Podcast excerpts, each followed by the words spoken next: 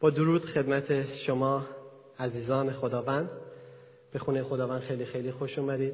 خوشحالم که این فرصت رو به من حقیر دادن تا بار دیگه کلام خداوند رو با شما در میان بگذارم.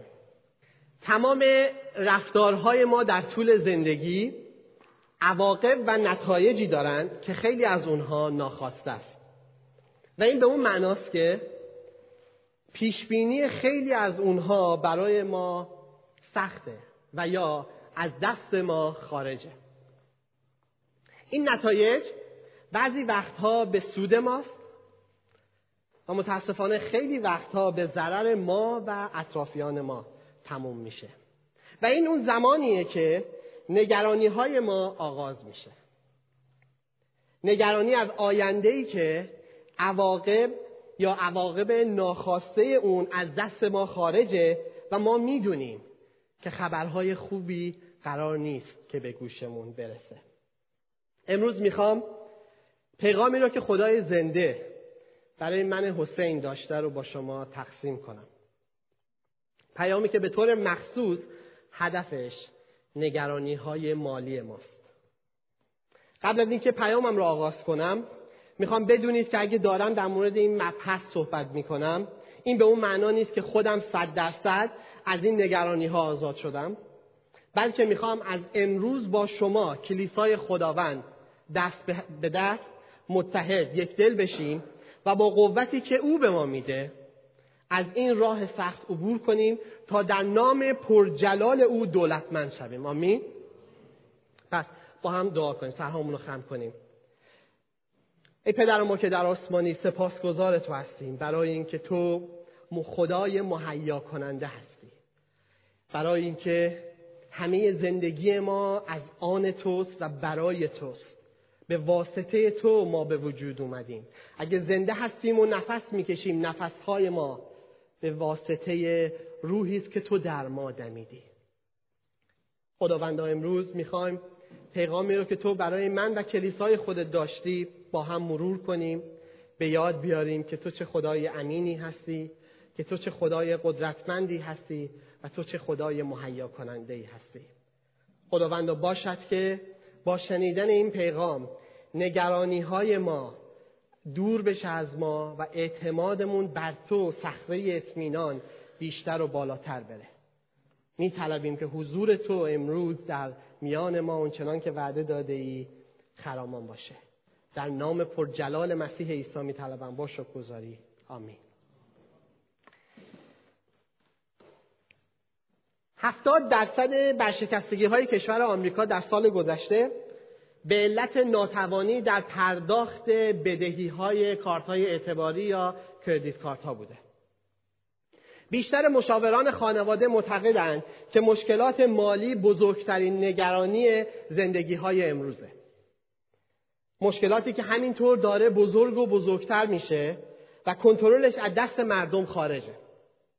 و این چیزیه که استرس و نگرانی وارد محول گرم هر خانواده ای می‌تونه بکنه و آرامش رو از اونها بگیره. خیلی ها معتقدن یکی از بزرگترین دلایل طلاق در دنیا همین نگرانی های مالیه. چون حفظ کردن آرامش خودمون در این مواقع بسیار سخت و دشواره. در مورد این عواقب ناخواسته صحبت کردم. این عواقب ناخواسته یا نتایج ناخواسته یک قانون طلایی داره که بر دو اصل سواره. یک نداشتن شرایط مالی مناسب و بدهکاری نگرانی و استراب به همراه داره.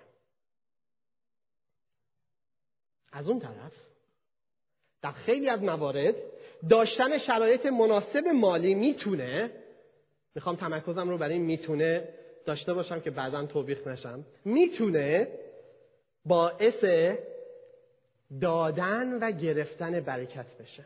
آمین؟ امروز می‌خوام در مورد این با هم دیگه صحبت کنیم که چطوری ممکنه دارایی ما باعث برکت دادن بشه نگرانی های ما رو برطرف کنه. سوال اینجاست که چطور میشه این نداری بدهکاری و نگرانی ها رو به دارایی برکت و امید تبدیل کنیم؟ یک بار دیگه تکرار می‌کنم.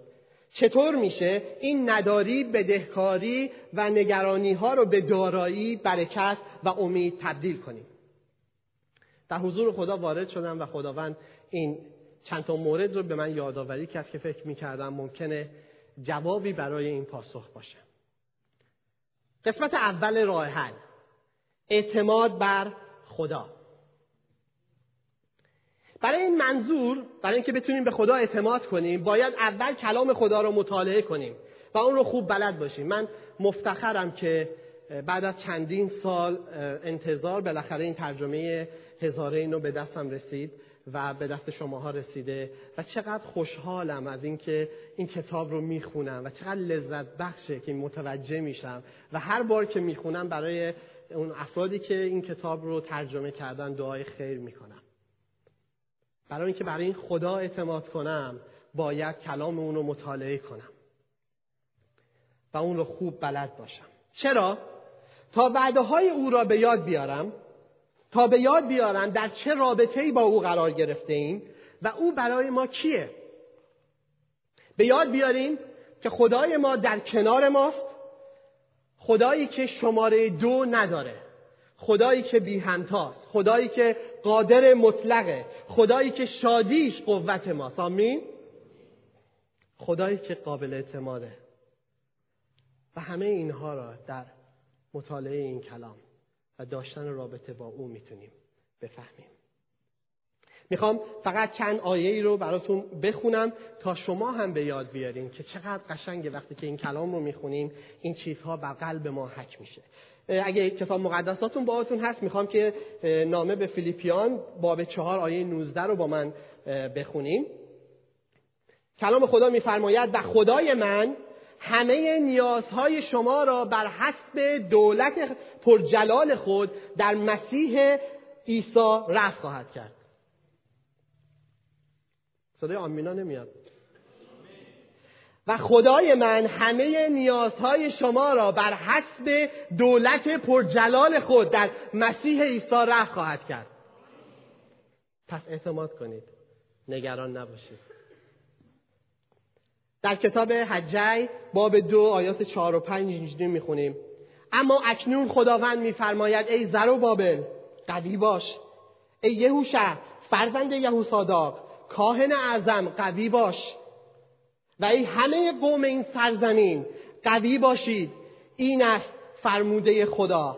خداوند خداوند لشکرها می‌گوید به کار مشغول شوید زیرا من با شما هستم. بر حسب عهدی که به هنگام خروجتان از مصر با شما بستم. روح من در میان شما باقی است.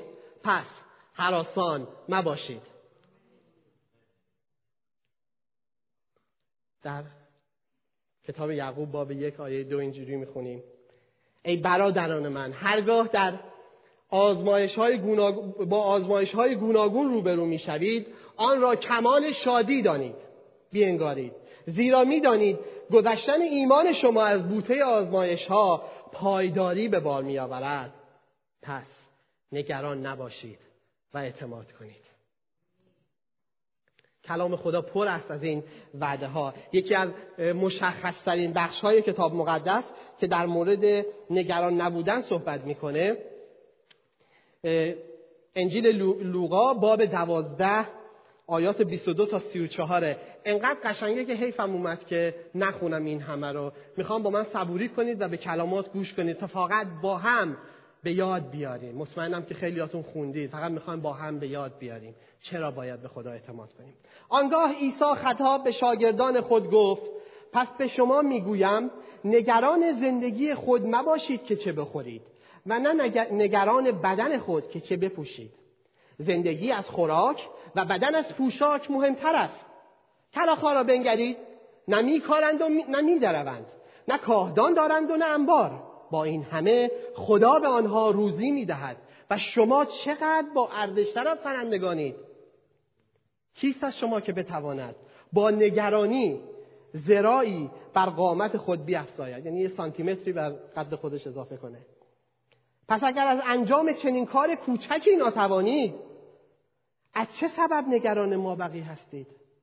سوسنها را بنگرید که چگونه نمو می‌کنند نه زحمت می‌کشند و نه میریسند به شما می‌گویم که حتی سلیمان نیز با همه شکوه و جلال جلالش همچون یکی از آنها آراسته نشد.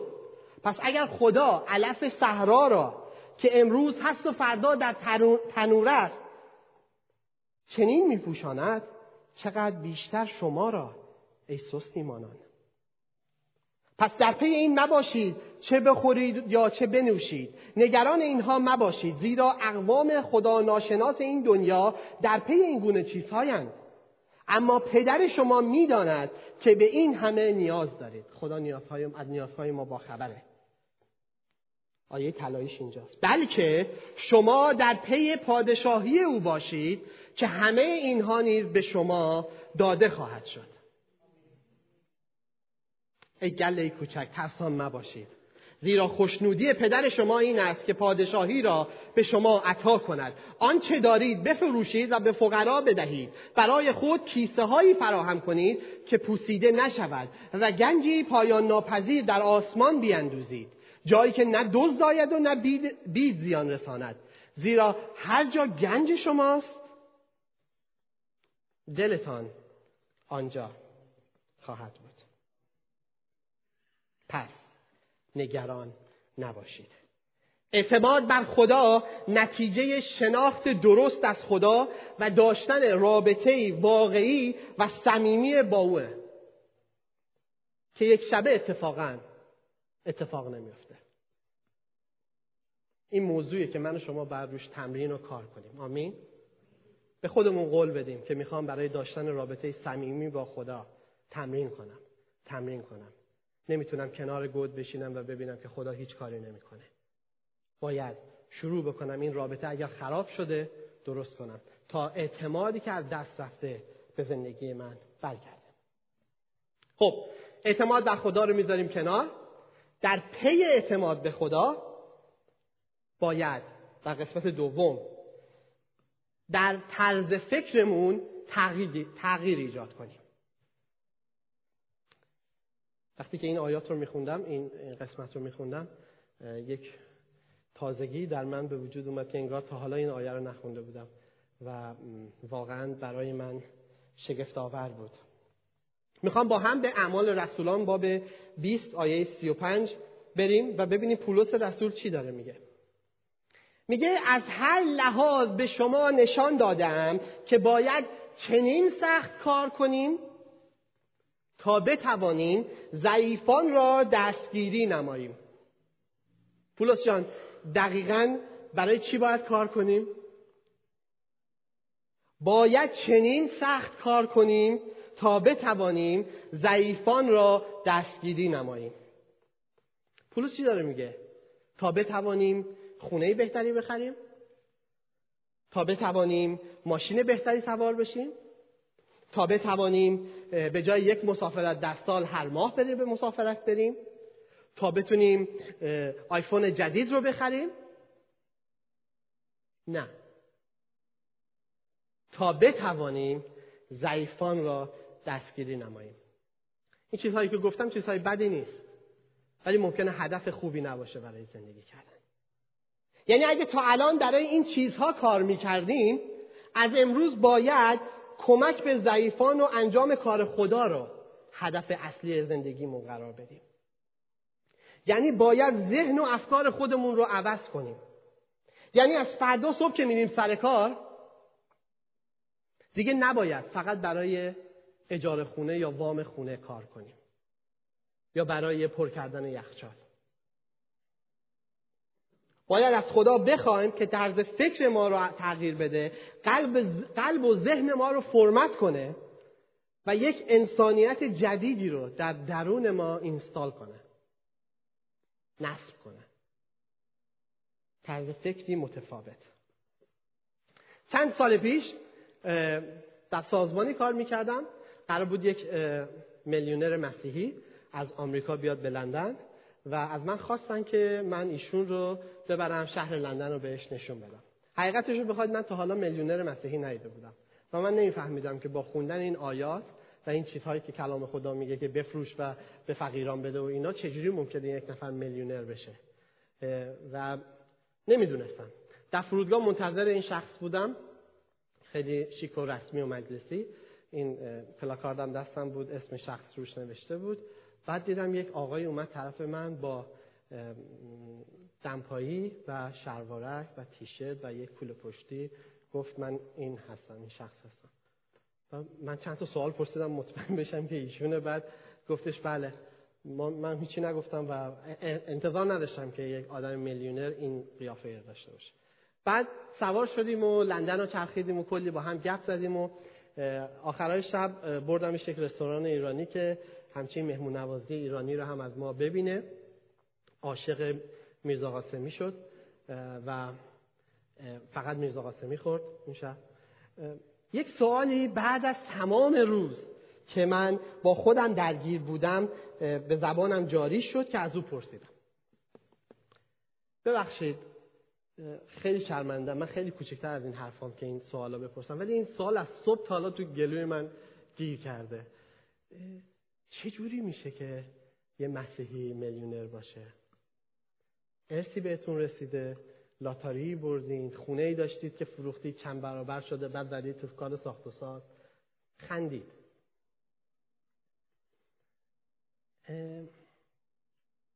به من گفت من آدم عادی بودم مثل همه. یه کاری انجام دادم و اون تغییر نوع دعام بود. خیلی چیز شدم. چون من منتظر یک جواب خیلی پر و غیر روحانی بودم حقیقتش برای این مسئله. و ایشون من گفت من فقط نوع دعام رو تغییر دادم. گفت من وقتی که به حضور خدا میدم اینطور دعا می‌کنم. خداوندا به من بیشتر بده چون من می‌خوام به تو بیشتر بدم. خداوندا به من بیشتر بده چون من می‌خوام به تو بیشتر بدم. نمی‌دونم چند نفر از ما اینجوری دعا می‌کنیم. معمولا بر اساس نیازمون دعا می‌کنیم.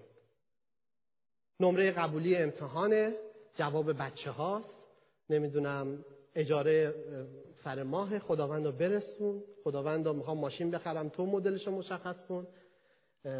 مامانم همیشه میگه که اگه ماشین می‌خوای از خدا, از خدا می‌خوای بنز بخوا که به جیانی رنوی ختم بشه.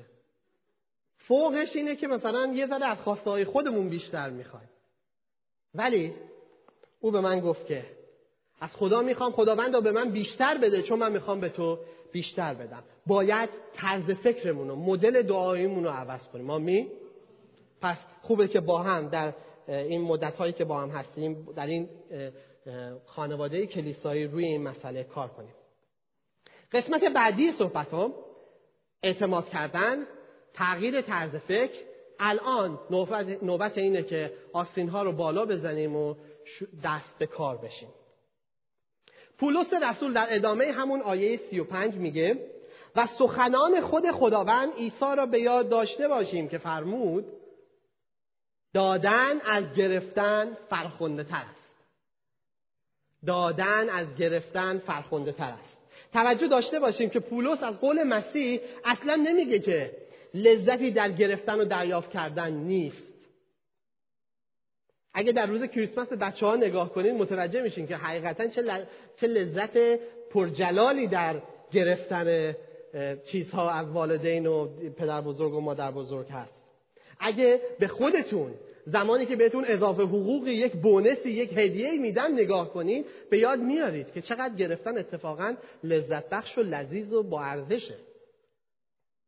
ولی مسیح بین فرخنده و فرخنده تر داره اعلام می‌کنه که دادن فرخنده تره البته این مسئله فرهنگی بزرگی هم هست.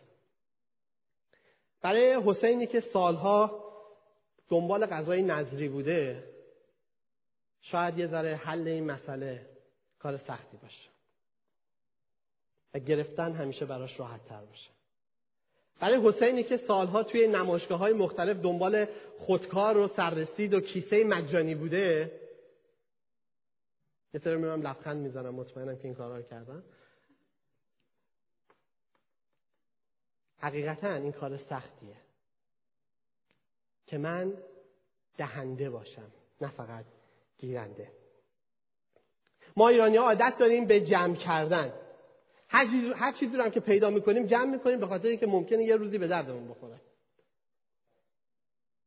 وقتی یه چیزی رو هم می‌خریم همون موقع یا قبل از خریدن یعنی قبل اینکه پولش رو بدیم داریم فکر می‌کنیم که اگه خواستیم بفروشیم چند بعد بفروشیم؟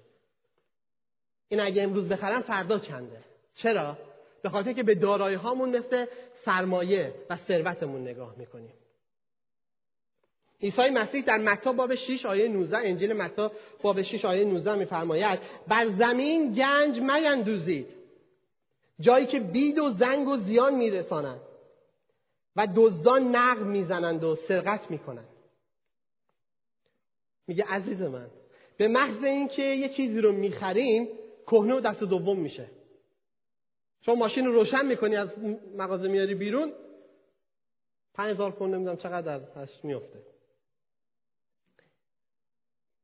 بعد از اینکه اون عشق رویایی رو که سالها منتظرش بودی می‌خری و از این ورورقش باز می‌کنی در جبه رو باز می‌کنی میگی دستت روشنش می‌کنی یهو میفته و شیشش میشکنه. می‌دونیم که به این چیزها به عنوان سرمایه نمیشه نگاه کرد. معلومه که مسیح ما رو خوب می‌شناسه.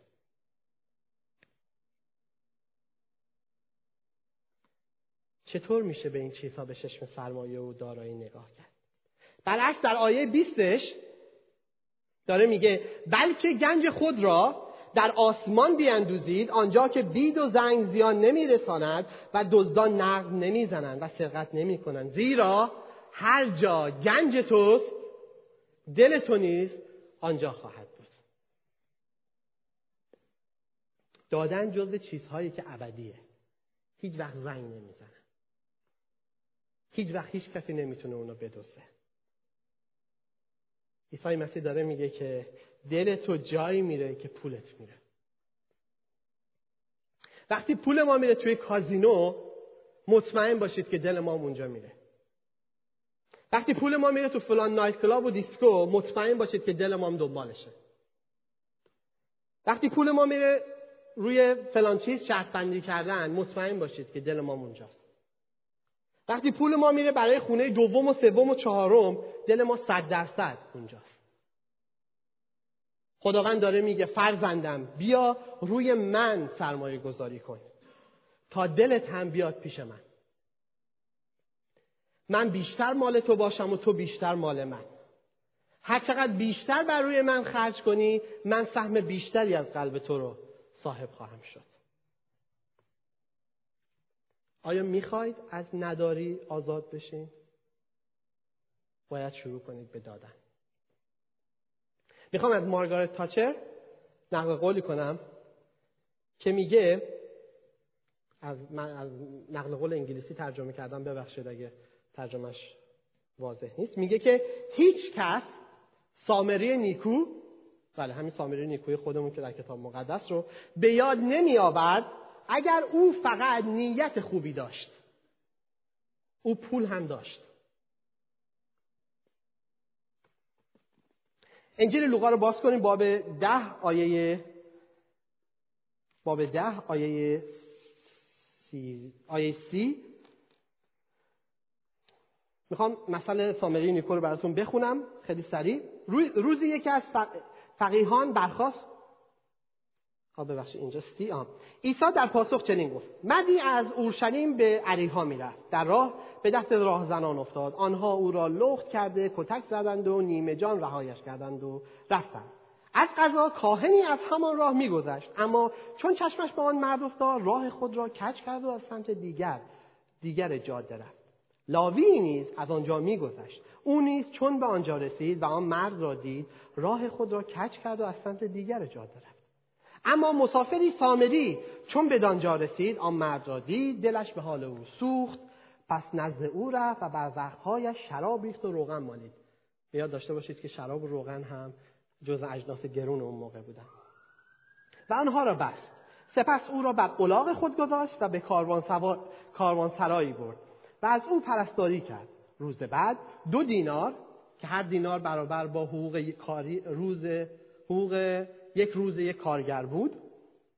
به آن صاحب کاروانسرا داد و گفت از این مرد پرستاری کن و اگر پیش بیش از این خرج کردی چون برگردم به تو خواهم داد.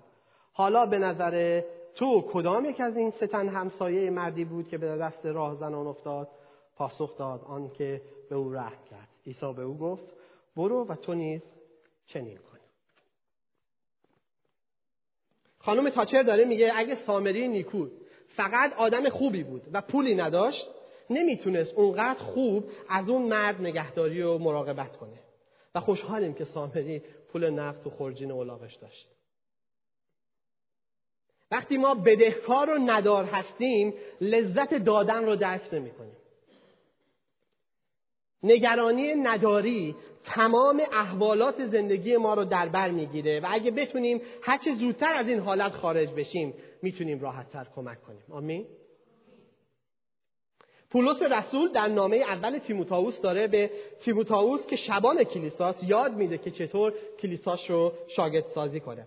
اول تیموتائوس باب 6 آیات 17 تا 19 ثروتمندان این دنیا را حکم نبا که متکبر نباشند و بر مال ناپایدار دنیا امید مبندند. بلکه امیدشان بر خدا باشد که همه چیز را به فراوانی برای ما فراهم می سازد تا از آنها لذت ببریم. آنان را امن کن که نیکویی کنند و در کارهای خیر دولتمند بوده سخاوتمند و گشاده دست باشند.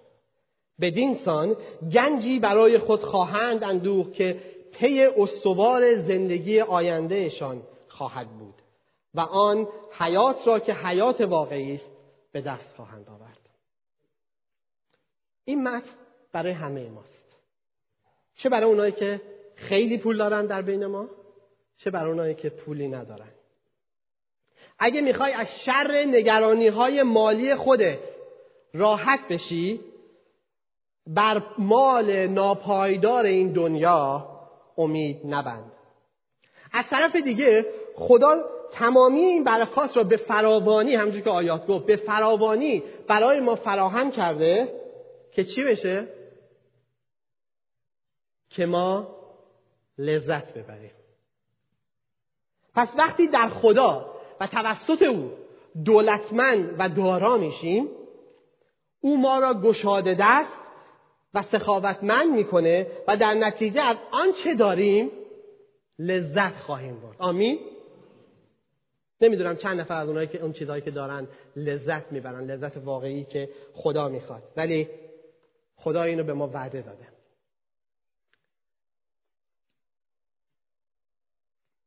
چندین سال پیش در آمریکا شخصی پیدا شد به اسم سیکرت سانتا یا بابا نوئل مخفی نمی‌دونم چند نفر داستانش رو شنیدین.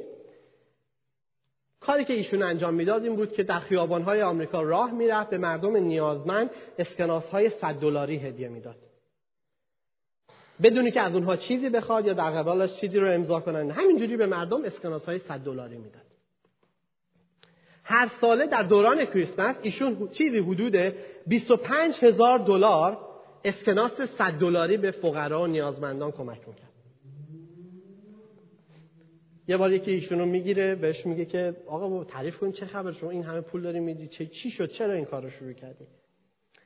این سیکرت سانتا داستان رو اینجوری شروع می‌کنه. میگه در اواخر سال 1971 من به عنوان یک سلزمن یا فروشنده در یک شرکتی کار می‌کردم که اون شرکت برشکسته شد و با برشکستگیش باعث نابودی ما و دیگر کارمندانش هم شد و ما دیگه همه چیمون از دست دادیم. به طوری که من تو ماشین میخوابیدم غذایی برای خوردن نداشتم چند وقتی بود هموم نکرده بودم و خیلی اوضاع قاراش می‌شد. ایشون میگه که چند روزی بود غذا نخورده بودم و نمی‌دونستم باید چیکار کنم. تصمیم گرفتم برم توی یکی از رستوران های معروف آمریکا و اونجا شروع بکنم به غذا خوردن. میره یک دل سیر غذا می‌خوره و با خودش تصمیم می‌گیره که از این ترفند آخ کیف پولم و یادم رفت استفاده کنه. میگه آخ کیف پولم یادم رفت.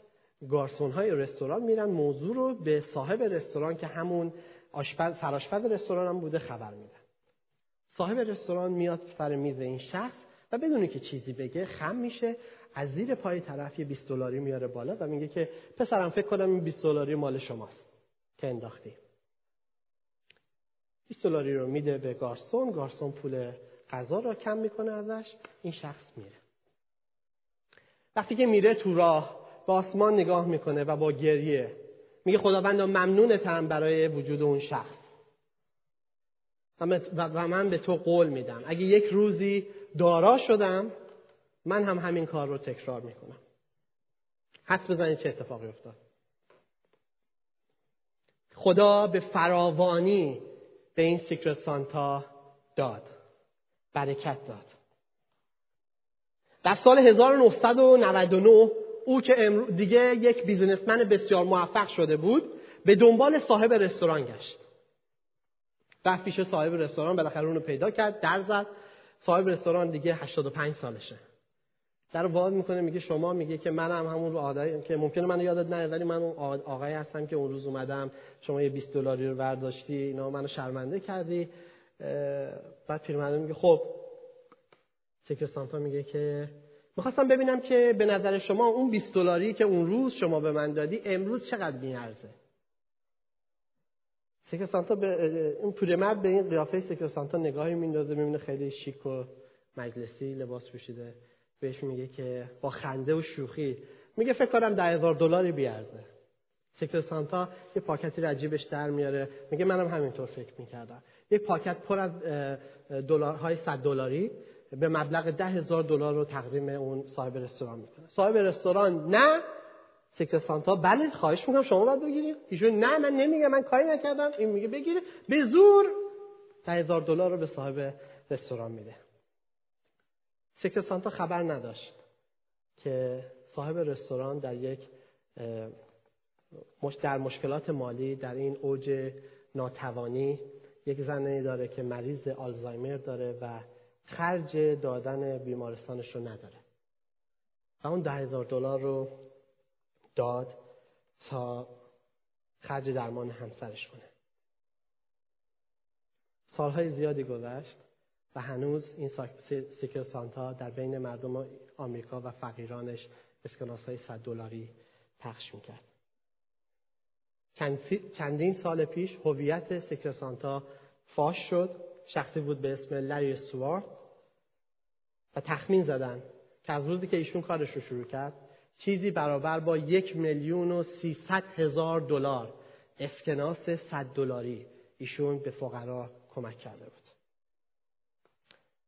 متاسفانه وقتی که ایشون رو شناختن و فهمیدن که تا الان چقدر کمک کرده ایشون شخصی بود درگیر با بیماری سرطان. در اوج بیماری با یکی از روزنامه ها مصاحبه می‌کنه و اولین چیزی که میگه میگه من می‌خوام مردم قانون طلایی سخاوتمندی رو به یاد داشته باشن و ادامه بدن. ایشون میگه من پولهام رو می‌دادم چون این بهترین تفریحی بود که می‌تونی با پول داشته باشی. دادن بهترین تفریحی بود که ایشون می‌تونست با پولش داشته باشه. و ما این رو هیچ وقت نخواهیم فهمید مگر اینکه این رو آزمایش کنیم. چند وقت پیش کتابی میخوندم به نام پدر بابای پولدار بابای فقیر یا بی پول پور دد ریچ دد که در سال 2001 به عنوان یکی از پرفروشترین کتاب های دنیا شناخته شده. ممکنه خیلی از شما اونو خونده باشید. یکی از و در این کتاب داره یاد میده که چطور ممکنه که شما شروع بکنید به ثروتمند شدن و از کجا و چی رو عوض کنید. و اونم خیلی تاکید داره روی اینکه بعد ذهنیتمون رو تغییر بدیم. یکی از نویسنده کتاب رابرت کیوساکیه و یه آدم خیلی ثروتمنده که داره این اینو یاد میده به مردم مختلف در جاهای مختلف دنیا. یکی از راه حل هایی که ایشون پیشنهاد می‌کنه برای هر کسی که بخواد این, این, این کار رو شروع بکنه اینه که از روز اول سه تا قلک برای خودت کنار بذار. میگه اگه تونستی خودت رو متعهد بدونی که تا آخر عمر این سه تا قلک رو پر کنی آدم ثروتمندی خواهی شد. این سه تا قلک برای چی هستن؟ اولین قلک قلک پس‌انداز ماست. saving ما. ایشون میگه که روزی یک پوند یا یک دلار توی هر کدوم از این سه تا قلک بنداز. و اگه تونستی این کار رو بکنی حتما آدم ثروتمندی خواهی شد قلک اول قلک پسند قلک دوم قلک سرمایه گذاریه شما به پول قلک اول دست نخواهید زد تا آخر عمر. و هر کاری می‌خواید بکنید با پول قلک دوم انجام می‌دید. سرمایه گذاری. خب اینا که چیز بدی نیست. قلک سوم. ایشون میگه از روز اول برای اینکه از این از این بدبختی نداری بیرون بیای. قلک سوم رو اختصاص بده به کارهای خیریه. یک دلار تو شروع کن برای دادن کارهای خیریه. من نمی‌دونم ایشون چقدر ایمان داره یا چقدر خدا رو می‌شناسه. ولی یه چیز رو خودش در عواسط کتابش هی تاکید می‌کنه. میگه هر وقت در امور مالی خودم دیدم دارم سقوط می‌کنم کتمو پوشیدم رفتم بیرون شروع کردم به پیدا کردن یک آدم فقیری که بهش کمک کنم. یک بیزنسمن داره میگه که من نمی‌دونم. تو کتابش اینجوری میگه من نمی‌دونم چه اتفاقی میفته در دادن. نمی‌تونه توضیح بده. ولی میگه چند صد برابر به ما برمیگرده. هر وقت نداری کتتو بپوش برو بیرون یه آدم فقیر پیدا کن شروع بکن به دادن. توی آخر این کتاب فکر کنم چند تا پاراگراف آخر کتاب اگه اشتباه نکنم میگه اگه بخواید کل کتاب رو براتون خلاصه کنم باید بگم که سخاوتمندانه بده تا چندین برابر بهت برگرده. چند ساعت نشستی کتاب بخونی که ببینی چطوری باید پولدار بشی؟ و یک پولدار سخاوتمند دنیوی داره کلامی رو میگه که خداوند ما سالهای خیلی دور این رو به من و شما به ارث گذاشته. سخاوتمندانه بده تا چندین برابر بهت برگرده. قسمت چهارم صحبت هم بعد از دست کار شدن شکر گذاریه نباید فراموش کنیم که برای چی همه این چیزها اتفاق میفته. از کتاب تصنیه باب 8 آیه 18 براتون می‌خونم. میگه که بلکه یهوه خدای خود را به یاد دارید زیرا اوست که به شما نیرو میبخشد. تا توانگری حاصل کنید و تا به عهد خیش تا که برای پدرانتان سوگند خورد وفا کند چون که امروز شده است. ما به قوت اون اگه چیزی داریم.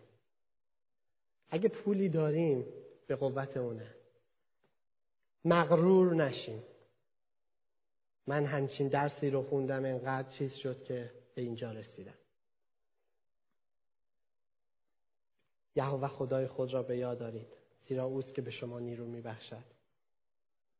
پس اگه چیزی داریم و یا به جایی می‌رسیم نباید مغرور بشیم بلکه به یاد بیاریم که این لطف خداست و باید شکرگزار او باشیم. آمین. مطمئنم که چیزهای زیادی درباره شکرگزاری هست. ولی فقط خواستم دلیلش رو خدمتتون ارز کنم. و به یاد بیارید که همه این چهار مورد به آزادی های ما در نگرانی های مالیمون کمک می‌کنه. به خدا اعتماد کنید.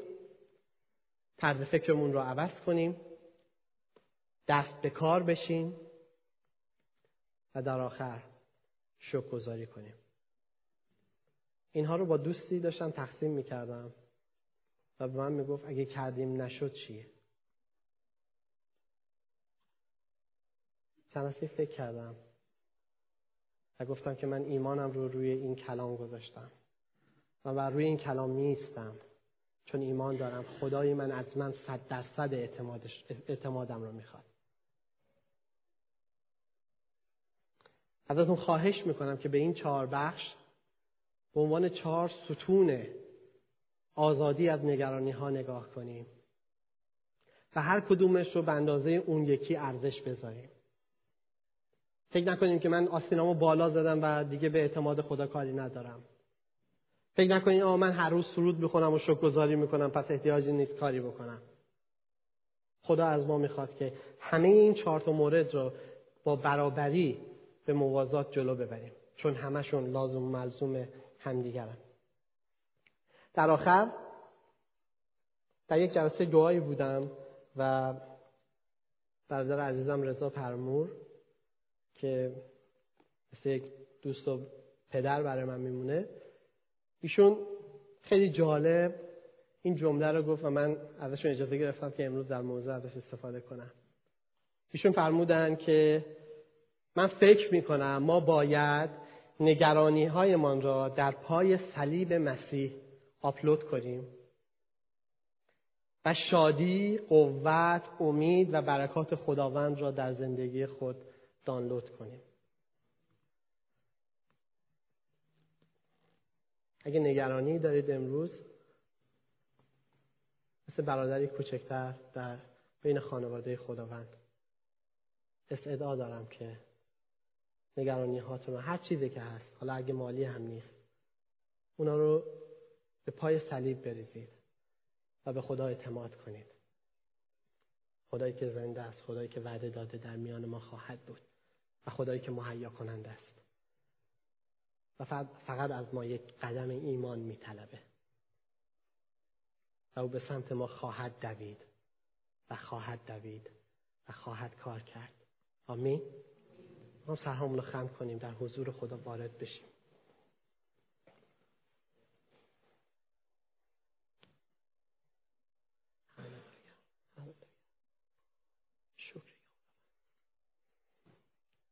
خداوندا سپاسگزار تو هستم برای اینکه تو برای خانواده خودت نقشه های بسیاری داری.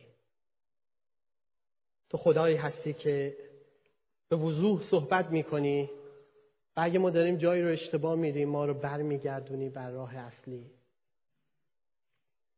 میطلبم پای خدای زنده که هر کدوم از فرزندان خودت که امروز در اینجا حاضر هستن. تو در درون قلبشون در درون قلب من تفتیش کنی و ببینی که کدامین نگرانیه که ما رو داره از هدف اصلی تو دور می‌کنه. کدامین نااعتمادیه که اجازه نمیده ما در کار خیر تو شریک بشیم؟ و اجازه نمیده در نام پرجلال تو دولتمند بشیم. تو تفتیش کن تو به ما نشون بده تو از ما خارج کن. و جای اون نگرانی رو با امید و با برکات آسمانی که وعده داده ای به فراوانی در ما خواهی ریخت پر کن.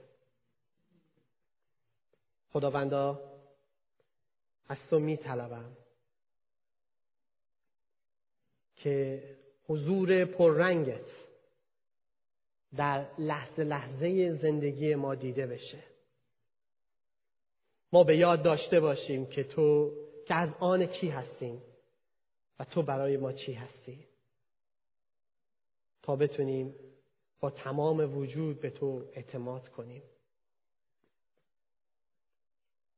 خداوندا قوت بده تا طرز فکرهامون رو عوض کنیم. تا اگر تا به امروز به دنبال چیزهای زمینی بودیم از فردا به دنبال گنجهای آسمانی باشیم. زبان ما را عوض کن افکار ما را عوض کن رفتار ما را عوض کن. تغییر بده خداوند. خداوند قوت ببخش. که نه فقط یه گوشه ای بشینیم و به این کارها نگاه کنیم بلکه با تو همکار بشیم. آستین ها رو بالا بزنیم و در حضور تو فعال بشیم. قوت بده ای خداوند که برای نام تو بیستیم بجنگیم و خداوندا از دید و نگاه تو به مردم نگاه کنیم.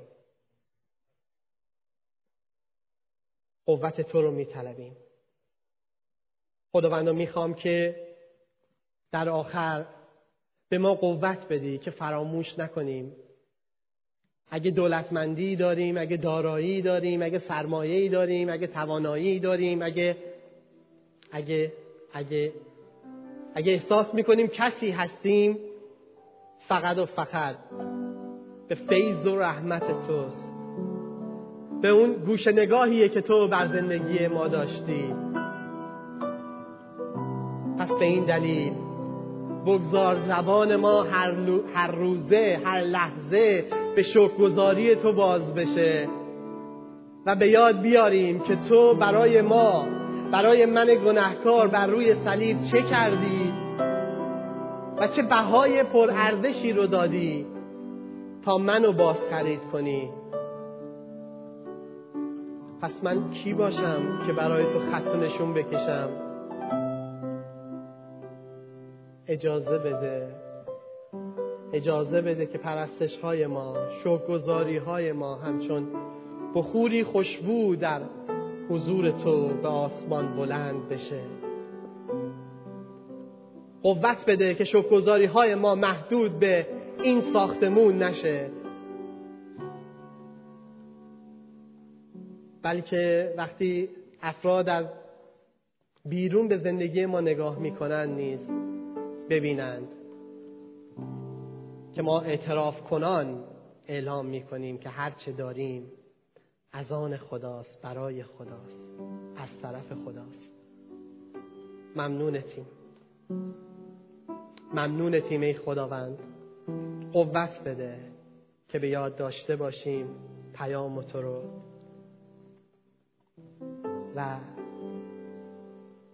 روحت را بر ما بباران تا این وعده ها را حفظ کنیم و به آنها عمل کنیم. تمام اینها را در نام پرجلال خدای زنده خدایی که برای من و شما بر روی صلیب رفت میطلبیم. با شکر آمین.